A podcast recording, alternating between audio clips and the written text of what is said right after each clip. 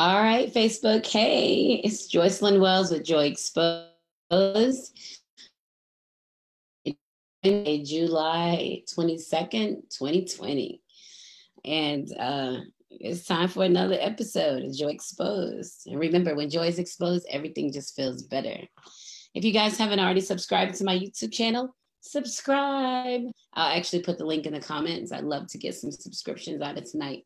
I need subscribers. So thank you guys so much. So, three cheers of joy. Let's get started. Tonight, Three Cheers of Joy is brought to you by a Bulleit Bourbon. You know, I haven't been drinking any liquor, so this got me right. It's Bulleit, but I have it with um some Luxardo cherries. The yummiest cherries is about $22 for a container of them. They are the richest, most delicious cherries. They're called Luxardo. So I have those and Perrier. Love me some Perrier. So I had to get some of that too, just to strike a balance because I'm tired. So I got my Bulleit and my Perrier, and that's how we're going to spend the evening together. So thank you guys so much for joining me. Doesn't it sound so refreshing? I love sparkling water. All right.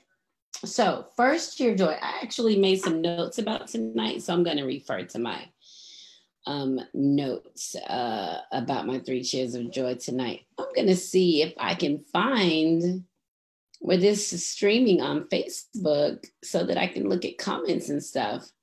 You guys, I hope I know you guys can see me, but um, I know you guys can see me, but I'm to go and try to get on my um, page so I can see your comments before I start the three cheers of joy. So let me do that right now. All right. Want to see comments, comments, comments.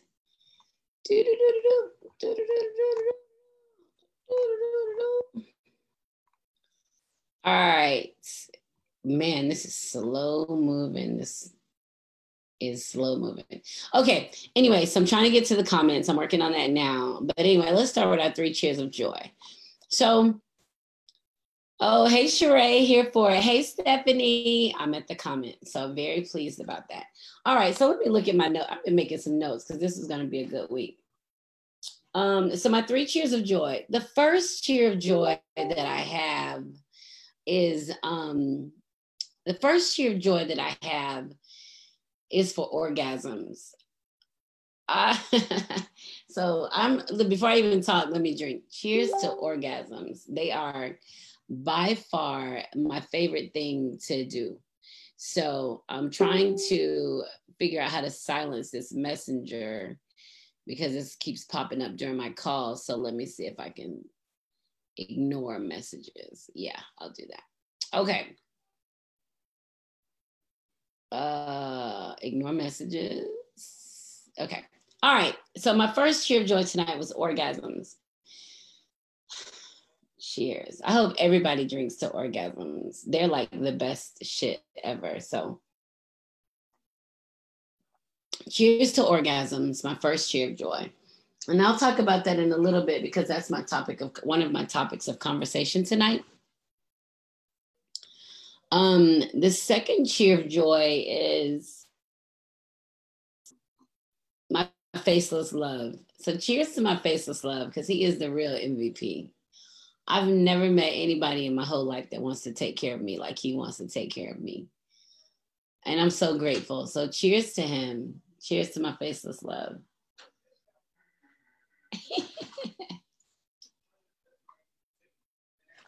and my third cheer of joy all right. And so let's see. So my first was to orgasms. My second was to my faceless love. My third cheer of joy is to, you know, to burpees. I made a post about burpees. They make me fucking sick, but they definitely make your whole body move. So cheers to burpees. That's my third cheer of joy. So we've got orgasms, faceless love, and burpees. So cheers to all three of them. I'm drinking the Bulleit bourbon and uh, with Luxardo cherries. So I'm very pleased about that. So last last night um, surprisingly, well, you guys probably aren't surprised, but I made a post about orgasms because I was saying that um, orgasms are so important and you should plan to have them all the time. Like, that's probably not surprised, but I made a, a post about orgasms because that's me talking. I got to get out of that. All right. So um, I made a post about orgasms talking about you should have them. You should have orgasms religiously. And that just means consistently and conscientiously. Like you should want to have orgasms. Like there shouldn't be, um, there shouldn't, you should want to do that, right? So I talked about that last night about the orgasms. The funny thing is, within probably 10 minutes of me making that post, someone contacted me and told me that they've never had an intravaginal orgasm. And I wasn't surprised because there are a lot of women who haven't had intravaginal orgasms. Now it's it's easier to have a clitoris or the clitoral orgasm because it's on the outside. It's easy to stimulate it by your hands, by a tongue, by his hands, whatever.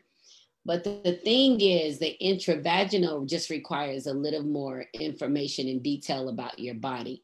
And we're not really taught that. Your, your mom doesn't teach you, they don't teach you in school. All of that stuff is learned on your own. So I I think I'm gonna host a class on orgasms, um, uh, just about what they are and the importance of them, how, what they do for your body, what they do for your brain, and you know how to have them. So I'm probably gonna do a Zoom class on that because orgasms are important to me, um, very important to me. like I love them, like cheers to them again. I'm toasting again, right? So, but I'll spend a little more time talking about that. All right, so let's get to our Facebook post of the week. It's Wednesday. Hold on, my camera's sideways. Let me fix it. I'm doing so much tonight. It's Wednesday, July 22nd, and um, uh, I'm wanting to be able to see comments come in, but I'm obviously not coordinated enough for that. Hey, Terrence, young lady, thank you. I'm sure it's some baby girls in Florida.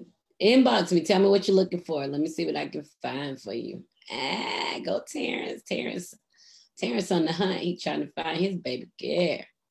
All right. Anyway, so let's get to our Facebook post of the week. So the Facebook post of the week that um, I got, I picked up this afternoon because it just made me think about it. It says, if you think this is posted by Kim um, Chevalier, she's a listener. She comes on and listens often. And she said, um, if you think that teachers are scared snowflakes, I guess snowflakes was kind of like scared mother truckers because they want basic protection for coronavirus before the school year starts I'd like to remind you that they go to work and practice active shooter drills. When was the last time you did that? Your job, when was the last time your job did that? So when I read that, it made me think about we do practice active shooter drills, and nobody seems to talk about that. But when teachers are talking about going to school and walking to death traps, people have concern about that because you know we want our kids to go back to school. They're socialized there they eat there they have their friends they have people who love them and appreciate them and want to teach them. So we uh, no one argues about the significance and importance of schools. We're also talking about kids are less likely to get the virus than adults but if the adults get the virus and have to be out or die what does that in turn mean for the kids? So it's really quite a conundrum. But the main thing that people need to understand is that teachers are on the front line every fucking day.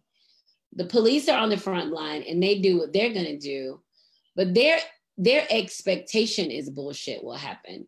Our expectation isn't that bullshit will happen. Our expectation is how to respond if it happens. We don't expect shooters on campus. We don't expect fires on campus we do anticipate hurricanes because we watch them on the news. And that's if you're in the southeast that you're getting the hurricane warnings or the tornado warnings in other places. So we teachers are here for it. We go in through all of that crap rain, sleet, snow, snotty nosed kids, hungry kids, beaten kids, molested kids, mistreated kids, manipulated kids. We deal with everybody's shit every day. We deal with it. And nobody wants to go back to school more than a teacher. And the fucked up thing about a teacher wanting to go back to school is that we want to go back so bad because we are terrified at the amount of damage that's been done at home with parents who don't care about their fucking kids. That's why we choose brick and mortar instead of e learning because we need to see the kid. We need to hear the kid. We need to watch the kid. We need to see how much they've lost being in an environment of people who don't fucking want them. So the it's multiple levels to this going back to school and the COVID, our coronavirus, and I'm going to talk about that in a second, but there are multiple levels of it. And t- there aren't very, uh, there aren't a lot of teachers who are like, I'm not going back into education. For the most part, we're all here for it for the most part, we're all here for education. When I had to fill out my survey that asked brick and mortar, e learning, or virtual academy, I chose brick and mortar because I work at an alternative school. So I know my kids are already, they're already miles away from the finish line, even before we went into a pandemic. But now I'm like, we've been out of, school, they missed the rest of March, all of April, all of May in school. And I already know they've been set back three years because of what they've missed. How do we get them to the point that they're going to have an opportunity to close that achievement gap, to be productive in society and not get caught up in the mistreatment and abuse of what they receive at home? My job as a teacher is tough. Any teacher, our jobs are tough, and it's not as it's not as cut and dry as we go and teach them. We stand in front of the classroom and we teach them. It's teaching them to teach themselves, teaching them to teach each other, teaching them to know compassion, to have integrity, to make decisions with fidelity, to be good people. It's more than just standing up there. Hugging, they want to hug. They want to wear your sweaters. They want to be in your space. They want that physical connection with another human. That's why teacher that's why teachers love teaching because they get so much from the students. So it's really tough. I love that Kim posted that on her Facebook today because I agree with it. I'm okay with the active shooter drill. I know if an active shooter comes on my campus and comes to my classroom, I know I'm the first person to go. I know that. I know that my classroom belongs to me. I know that every student in my classroom is my responsibility. Those are things that I know. So, in essence, I do go to campus every single day with an expectation that this is the day that I could die. Is that what I want? Of course not. But I do it based on the fact that I've got to show up for these students. And so now we're in the corona in all her glory, because baby, she is not playing with y'all asses. COVID 19 is here for attention. You're going to give it to her. So now with COVID, we're trying to figure out how to go back to school, how to set up a classroom that allows the distancing, how to minimize the contact that the students aren't coming to you for hugs, for love, for just to be close enough to you to feel your energy. These are all things that teachers are trying to figure out. It's easy from the outside if you're not in the classroom trying to establish it.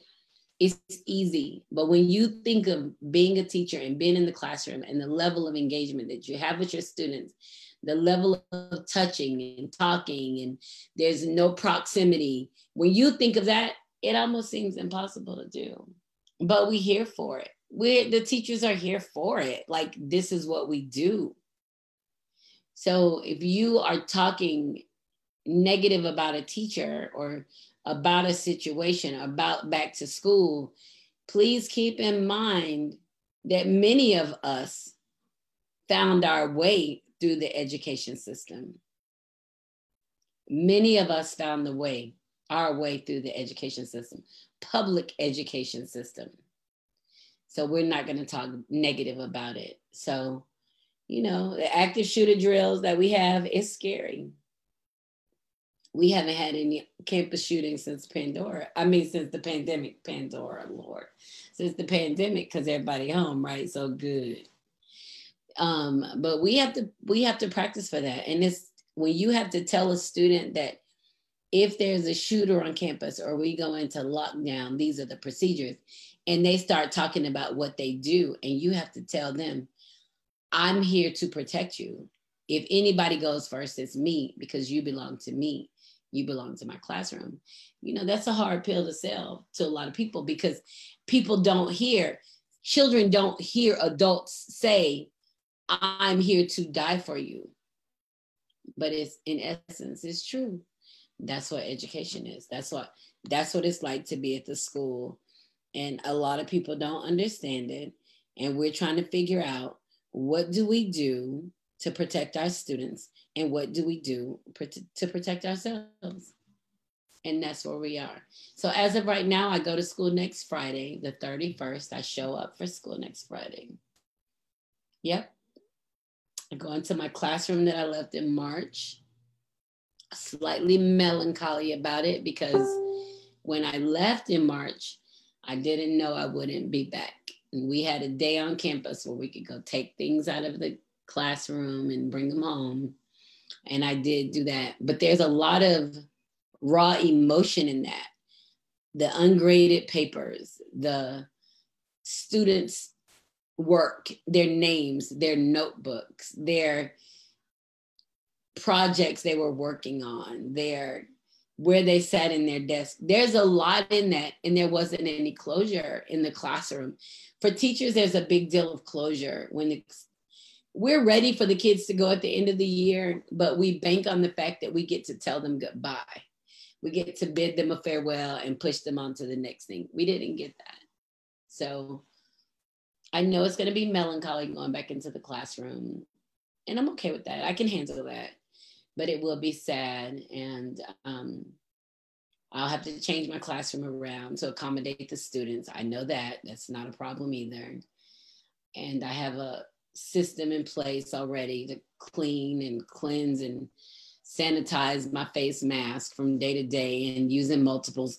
So you know, it's it's it's just going to be different. So we'll figure it out. And um, as of right now, next Friday is the go live date. You know, you we go in, we have meetings, we talk, we figure it out, and then the kids will come about three weeks after that. So you know, we'll have to see what that's um. We'll have to see what that's about, but we're gonna try to have to uh, uh figure that piece out. So I hope your stu- your children, or if you know children, nieces, nephews, whatever, teachers, give them all the support because there's so much fear in moving in the unknown. So I'm going to move into um, COVID. So COVID 19, motherfucker. Sorry, I can't even pre- pretend. COVID has been its thing. I've known now six, 12, 16 people, I think, that have been affected that have actually had COVID. So that's about 16 people that I know. Like one person had it and they know their people connected to them, another person, their people connected to them. And it's moving like wire, wildfire. So COVID is real. If you don't think that it is, then, you know, shame on you and you've never had an STD. Don't nobody think STDs are real till they got one nobody knows HIV is real until you got a lesion, right? So we're all in denial about these things, but the truth of the matter is this shit is real. And we have to figure out how um we have to figure out how to get it across to people that you wearing your mask isn't for you, it's for the other person, right? One of my Facebook friends, her name is Misty. Right, Ricky, we are like bonus parents. You're absolutely right one of my Facebook friends, her name is Misty. She is a um, doctorate of pharmaceutical science, amongst other things. She's like a brainiac on a whole nother level. But she made a post, well, she responded to something I posted talking about with the HIV and AIDS epidemic when that started, or pandemic when that started, and how people were reluctant to wear condoms, which is true. Even to this day, think about it. We're talking early 80s. They're telling you about HIV and AIDS. Even today, 2020, people still don't want to wear condoms. Think about that. We're talking, what's that? 80, almost 40 years later, people still don't want to wear condoms after they know that HIV and AIDS is a real thing. So think of how long it takes to change the mindset. So we're dealing now with people who don't want to wear a mask because it's uncomfortable to them. But we're talking, think of it like this. What about the people who don't want to wear condoms because they don't like the way they feel? They're uncomfortable. I can't find one to fit.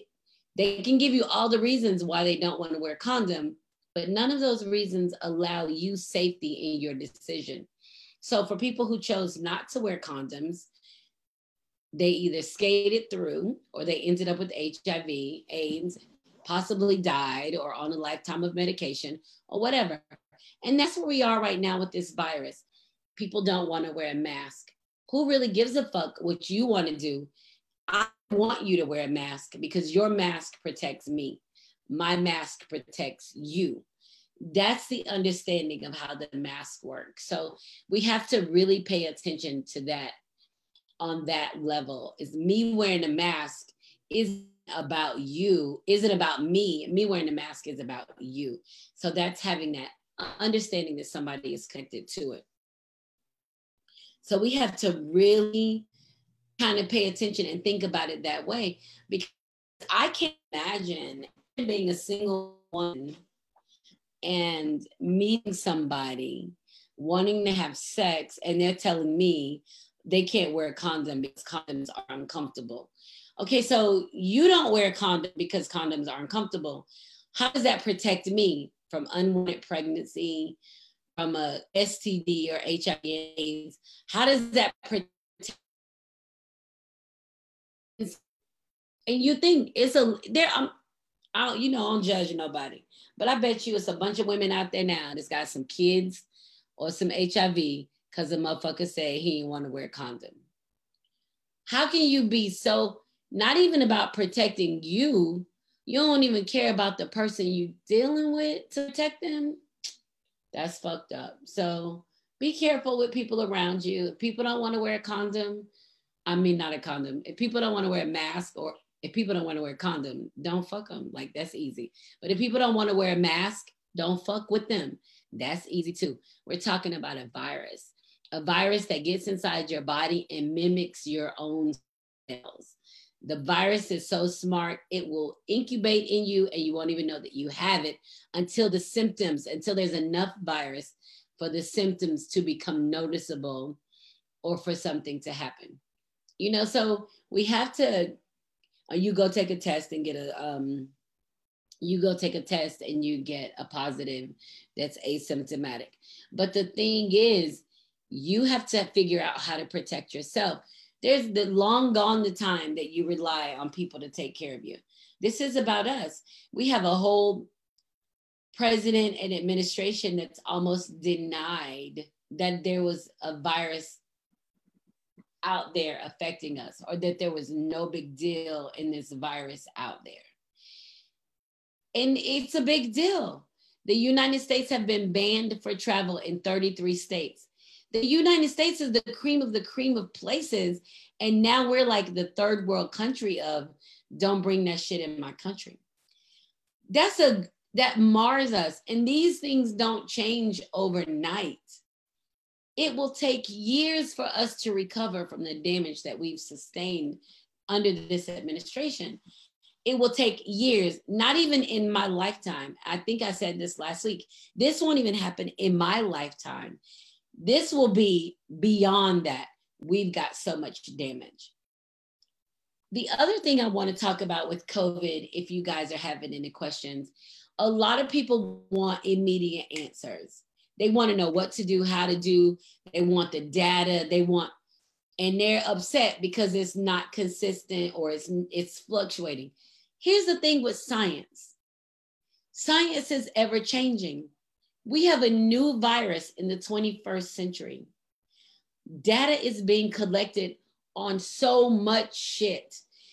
So much data is being collected because no one knows exactly what to take the data on. Fevers, blood types, night sweating, losing your appetite, losing your smelling, losing weight, lung capacity. There's so much data to be taken right now that it will probably be 50 years. Mark me, anybody younger than me, because in 50 years I'll be 100. 50 years before someone can give you something definitive about this COVID virus. That's not how science doesn't work overnight. Science doesn't work over fucking night. And we're talking about a virus, a virus that will change its appearance to be somewhere else, a virus that can shit, like shit, cancer cells change, a virus that will change survival of the fittest. You got a vaccine for this strand, but you don't have one for this strand. You got medication for this, but you don't have it for this. We know the flu changes every fucking year. The flu virus is a new strand every year. That's why you're always getting flu shots. So there's nothing definitive about it. The problem is, is that we've been conditioned so much as like the sheep to receive information and keep it moving with the information that we have, that we have lost our own ability to think and process that this shit is constantly, continuously changing. So don't get mad because the data is changing or the numbers aren't being reported. Think of it like this if they're reporting the number of deaths, is it the number of deaths that happen within 24 hours of admittance or the number of deaths that happen within two days? or the number of deaths that happen while somebody was running a fever or they didn't have a fever, or the number of deaths of somebody who was on the floor with this amount. There's so much fucking data. There's nothing definitive. Do what you can do to protect yourself. Don't worry about the numbers. As long as people are dying and people are dying of COVID 19, if that's their cause of death, and ain't nothing wrong with that let me say that if somebody goes to the hospital because they had a heart attack and they're in recovery, but they die because they got symptoms of COVID 19, COVID is the reason they died. If somebody's in the hospital for AIDS, if they have AIDS and they get pneumonia, pneumonia is listed as the reason that they die. There's nothing wrong with that. There's no falsifying documents. It's saying new data. COVID is taking out people with COPD, with high blood pressure. It's additional data. That's all that that is.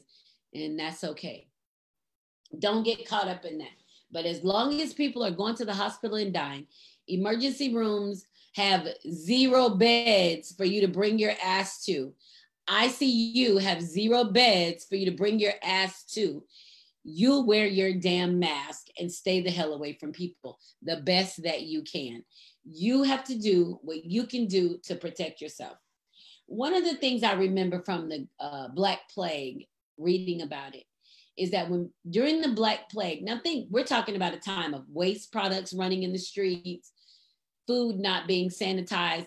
A lot of our hygiene issues came out of dealing with the Black Plague, staying clean, staying clean, looking at the people that you deal with, managing your space. A lot of that came from the Black Plague, keeping your waste products where they go, trash in the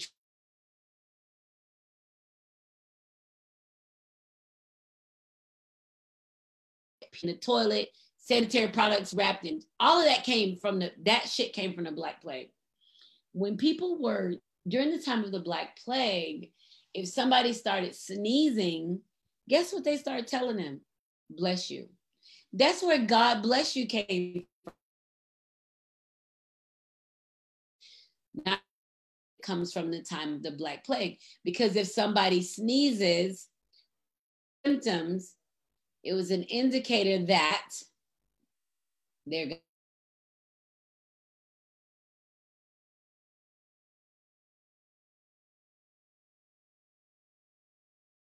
new to plagues and viruses and pandemics. We're only dealing with it now in a time of technology and understanding that we don't have any leader, leadership. You see state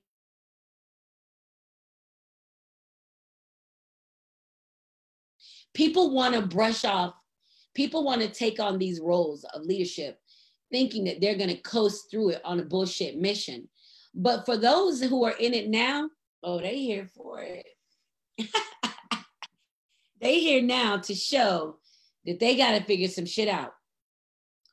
Uh, the governor in Georgia, Kemp, has filed a lawsuit against the mayor of Atlanta and the city commission for writing into law that wearing masks are mandatory. That's a waste of fucking time in the middle of a pandemic. That lets you know that lets you know how he sees or of what's going if he has time to sue her because of what sue Keisha because of what Keisha to protect the citizens. So he has that. Now today he said he needs Georgians to commit to wearing their mask for four weeks.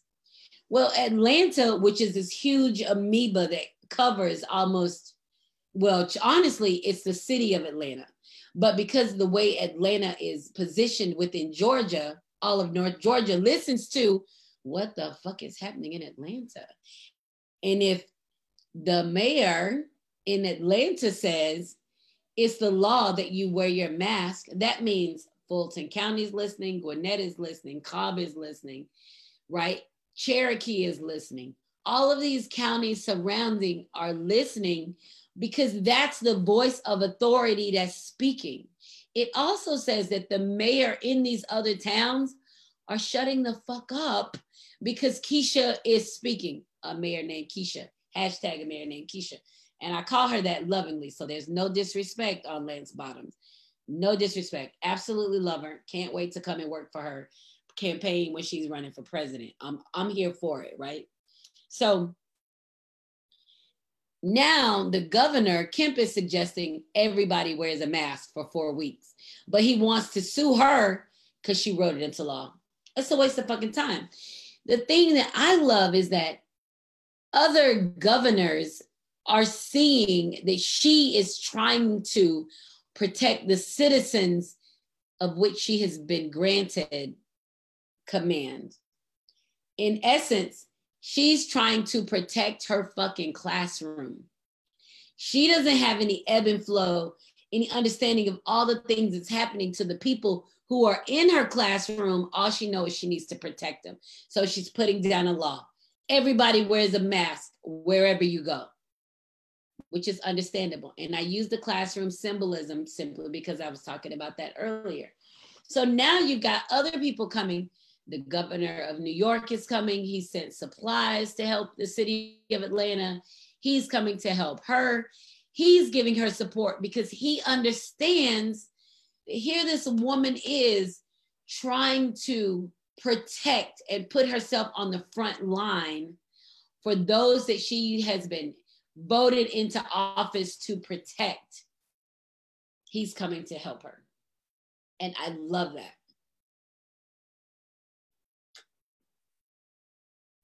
So imagine governor, your principal, the governor, isn't can't do anything because he doesn't know what the fuck to do. So you got somebody else coming to offer support and guidance, leadership to get you through what you need to do. That is why I love her and I love the fact that this governor is coming from New York to do it. So we have to really take all of those things into consideration while we're con- talking about the pandemic. We are completely helpless here. And we're not getting fucking lost on the Karens. We are over the fact, we're past time that these attention seeking people get something from us. If somebody is saying something, doing something, don't want to wear a mask, whatever, guess what? That ain't my fucking issue. I'm getting away from them and they can sit there. Imagine a little child who wants some attention. How do we deal with the kids who want attention? Well, not all of us. I know some of y'all be like, I'm gonna beat their ass. Not me. I'm gonna leave them sitting there. I'm gonna do, go do what I need to do. I'm not giving my attention in that space. So we have to be mindful of what that extra means to us emotionally, what it does to our stress. How does it make us feel? Are we okay with it? And if we're not okay with it, what are we going to do to keep ourselves okay with it? What are we going to do? How do we protect ourselves? First off, we wear a mask. Second, we live in our movements. Third, we try to exercise. We got to keep ourselves in some kind of shape, or we are going to be a damned mess for anybody if we don't keep ourselves in some kind of shape. Um, let's see what else. Look, let me go back to my list. You know, I got a little tear right there. Okay. Oh, this is what I want to talk about. What are some of the best things that have happened to you since COVID? I know it's a crazy question because I'm cussing her out because she's showing her ass. But I was thinking, like, since COVID has happened, it's been some good stuff that happened to me. And not my three cheers of joy, but more so like what kind of things have happened that I'm like, yay, COVID.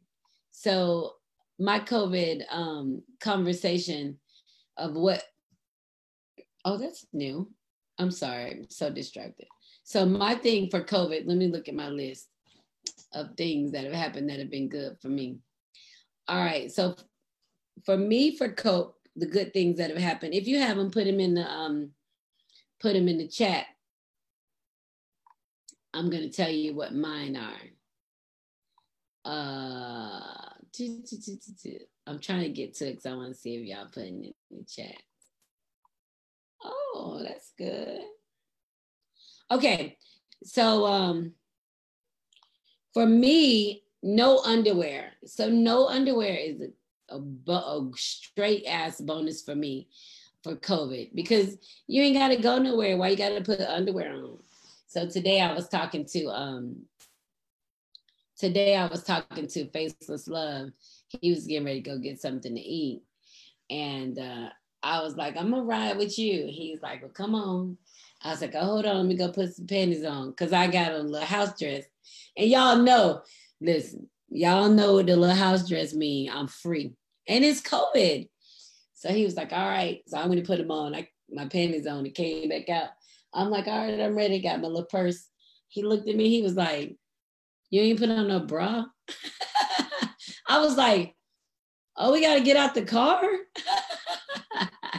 so one of my great things from COVID is no panties, no underwear. Woo! Raise the roof on that. That's one of my COVID greats. Let's see my other COVID great.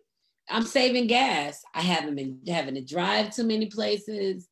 I think I sat on a tank of gas for probably three weeks because I haven't had to had had to get any. So saving gas and um oh naps. I've been taking some naps in the afternoon. I love taking me some naps.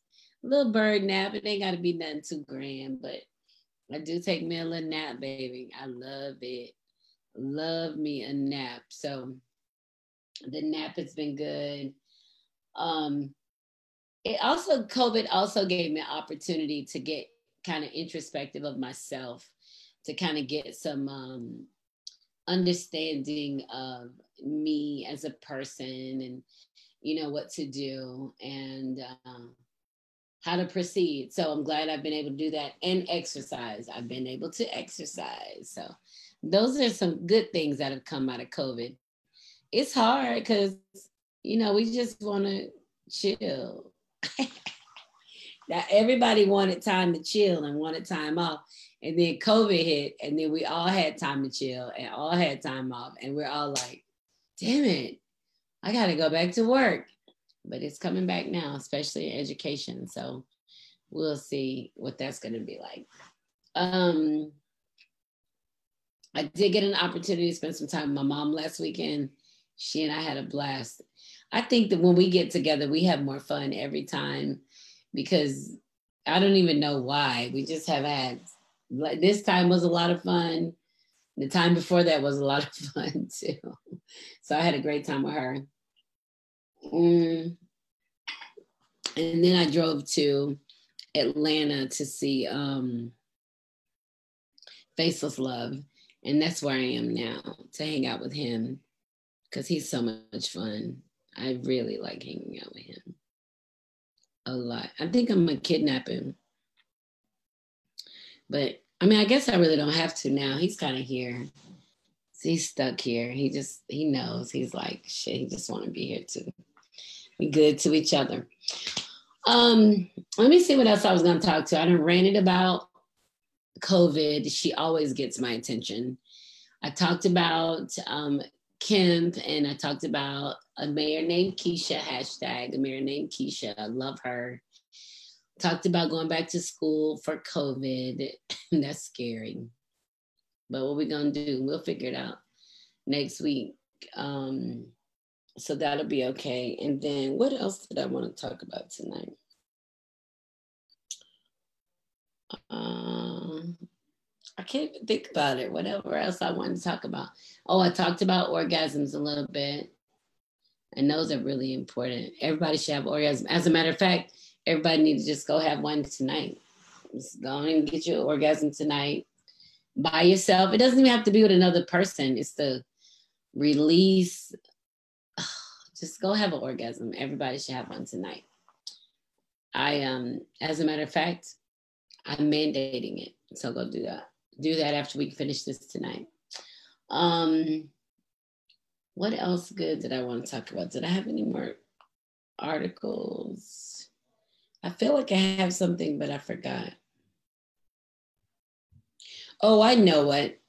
If you have um, elders in your family, and I'm I'm 50, I'm almost 51. So if you have elders in your family that are handling their own business and finances and stuff, just kind of find you a place in their life to kind of help them if you can, because there are a lot of places and institutions that are taking care of the um, elderly that are taking advantage of the elderly. And we just kind of leave them out to dry. And i say align yourself with them and help them because one day we'll be the elderly and we do want somebody to take care of us honestly and openly and to make sure that we're safe and no one's taking advantage of us. So i've been dealing with that a bit with my um, uh, one of my relatives that's in a situation and i've had the i'm going to say i've had the pleasure of working with my uncle to try to figure it out. And i didn't realize how easy it was or it is for people to take advantage of you when you are kind of when you start losing your faculties when you you know early onset dementia whatever. But so if you have elders in your family including your parents um talk to talk to them. Don't try to just go in and take over because they're not going to be ready for it any whatever. But at least let them know that you're aware of what's happening and why it's happening and um, see if there's anything you can do so just kind of help them out with that and that's our responsibility as people. That's our responsibility as children, nieces, nephews, grandchildren. That's our responsibility. So we have to make sure we take care of the elders, and we cannot forget that. So that's been a big deal for me um, this week. And unfortunately, I'm not. I'm okay with it. I have uh, my great aunt um, Aunt Julia died about 10 years ago, and I was able to spend a lot of time. Actually, I spent some great time with her. She and I were together for the inauguration of President Obama, and that was. I actually was planning to go to an inauguration party, and I ended up being with her. And that was probably the best place that I could have been with her, understanding that how significant that was to her that we had a black american president because that's something that she would have never even imagined in her in her lifetime. So that was really cool that i was with her and that's something i'll always remember and i'll share it with my kids of course. You know they know and um, or share it with them. And um, I just i take my i take my role as a woman in my family very seriously. I understand that someone has to lead the family to be the patriarch or matriarch or to make the decisions or someone has to do that. And i and i'm not even the oldest but i pretty much accepted that because i am the one that is aware and probably the most compassionate that that's the role that i'll take in my family and that's okay on both sides my mom and my dad i feel like that's the role that I will take within it because um, for one, I'm aware that it's a role, and two, I understand the aging process and respect it. So, you know, I'm working on that, you know, every day, trying to make sure that I'm capable to move my family forward, you know. So, you know, it's a lot. But for you guys, think of where you are in your family, who you are. Are you the kid or are you the kid that's going to sit back and let somebody else do it whatever it is assume your role and let it be known that you, you understand there's a role and you've taken it because we don't talk about it anymore and we all have an idea that our parents are going to live forever and we and that's not going to happen um, katie said the world has definitely changed oh my god katie the world has changed like nobody's business i don't even the fact that we can't leave the United States to go to Europe, to the Bahamas, like that in itself says this is crazy. But schools being closed and trying to figure out how to reopen and we've never in my lifetime none of our lifetimes last time this happened was in the uh 1918 i think that the schools closed you know so we none of us have seen this and it has changed but it it is a reminder are here for a purpose it's a reminder that i miss you too katie. It's a reminder that um we all have a purpose and our purpose is greater than anything that this moment has the universe has god has given us our purpose and ordained us to move forward, right? So that's what's on us. So even in the midst of all this, it's still our time to understand who we are and what we're supposed to do. This doesn't this moment doesn't define us. This moment doesn't hold us hostage. We still get to move forward. And that's a big deal to be able to think, how do I move forward in this time? How do I hang on to my freedom in this time? How do I you start questioning those things and I I know for sure it's people in relationships and marriages that are fucking miserable right now because they're in a house with people that they don't like. Children are suffering because they don't have the social connection. They're connecting with their friends through games, on the phone, FaceTime, Snapchat, TikTok. You're right. Kids are suffering and trying to make those social connections and we've got to i mean it has to come back but as the adults we have to make sure that our children understand that's not the end of them socially that's not the end of it there's some other things that are happening as well and that's hard. And i fortunately my kids aren't really young and they're figuring it out on their own. Like my oldest kids are working and my youngest child is a senior. He misses his friends and they he's a senior this year. He misses his friends and they've connected on all the social media and play games and took classes together this summer. And but when he could see them in person he was giddy like a child like there's something about that social connection that is required of us it is a basic physiological need to be connected with somebody. So we have to write it out with the kids and to help them understand that we understand that they're struggling, that they're suffering in the absence of other people. But it'll come back. It'll be, everybody will be socially awkward. everybody will be socially awkward in no time at all. Trying to figure out how close can you get? What can you say? Where do you sit? Can I share my sandwich with you or not? Can you share your chips with me or not? Can I hit you and run or not? Like we're we will all spend the next years trying to figure out what level of social interaction is acceptable. So that's um our children will definitely suffer with that for a while to come. There's not going to be an easy turnaround for this. And I'm talking four or five years after the virus numbers have died, gone down. And I understand that President Trump has uh, got with Pfizer to have this $2 billion worth of vaccines or whatever. Guess what? In the past, it takes about 14 years for something to get a patent before something is distributed to people. I don't know how I feel about getting a vaccine. I mean, honestly. And what did I just say earlier? The data is changing, statistics changing every day. So we really don't know what the vaccine is treating. Is the vaccine treating the Wuhan strand of COVID or the strand that came to the US? What exactly is the vaccine treating? So, you know, you have to do your own research in that. Try not some some people are sheep. Some people are going to take what you give them. Some people are not.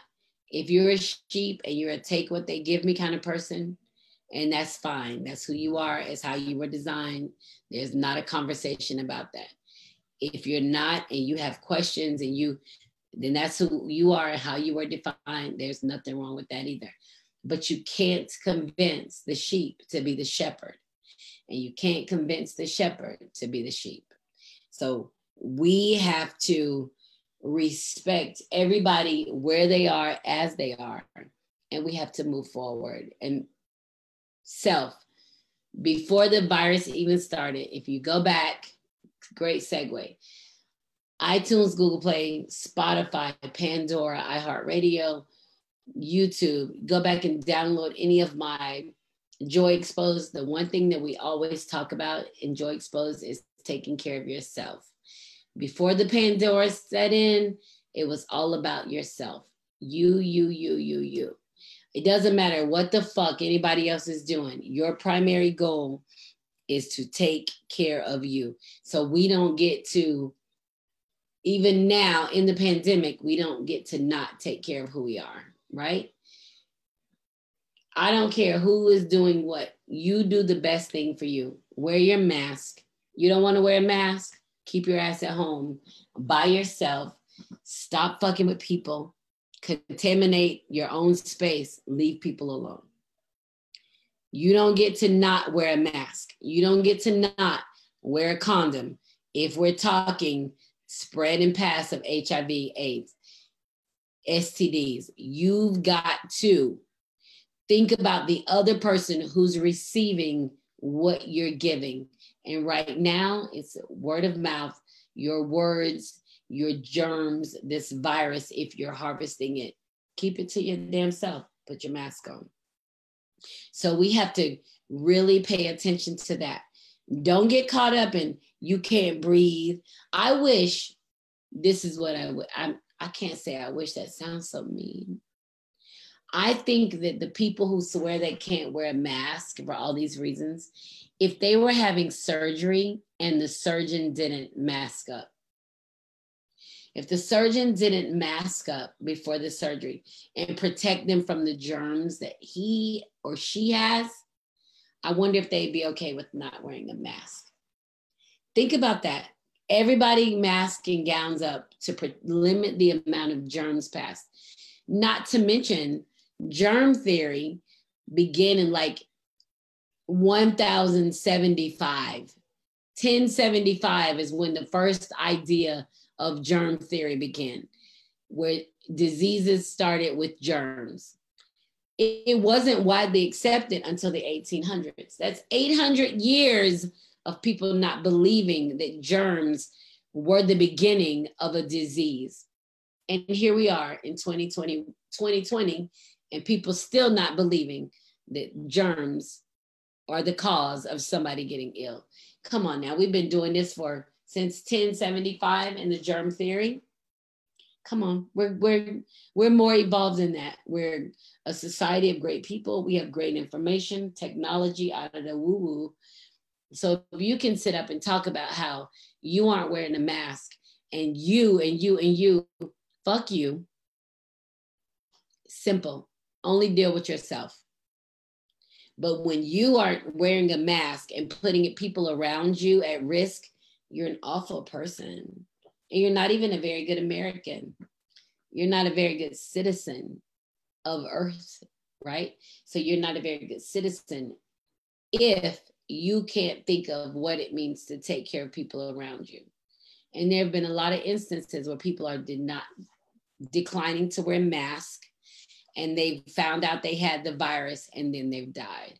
It's been several instances of that. So we really need to be careful of that. I, I don't even know how I got back on the COVID thing, probably with the germ theory. But our responsibility to getting to our purpose is our goal. The per, our purpose is our goal. This is a minor setback. Some people will die now.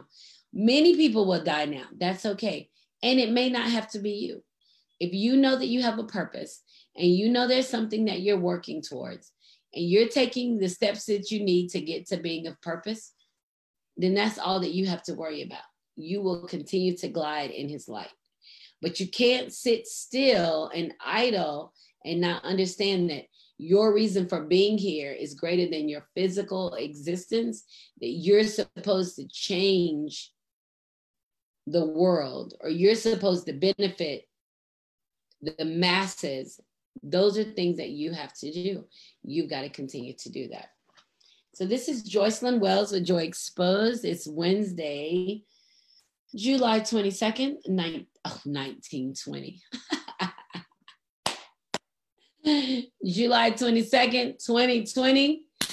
We have made it to the second half of the year and we're still in a mother trucking pandemic. God forbid.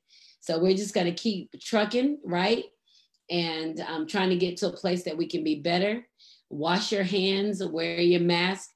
Cleanliness matters. Avoid la- large crowds and just continue to love the people around you. Raise your children, take care of them, they'll have conversations about this in the future. We'll have conversations with them. And uh, we'll be happy to have those conversations. So remember, when joy is exposed, everything just feels better. See you guys next time. Bye. Thank you for joining.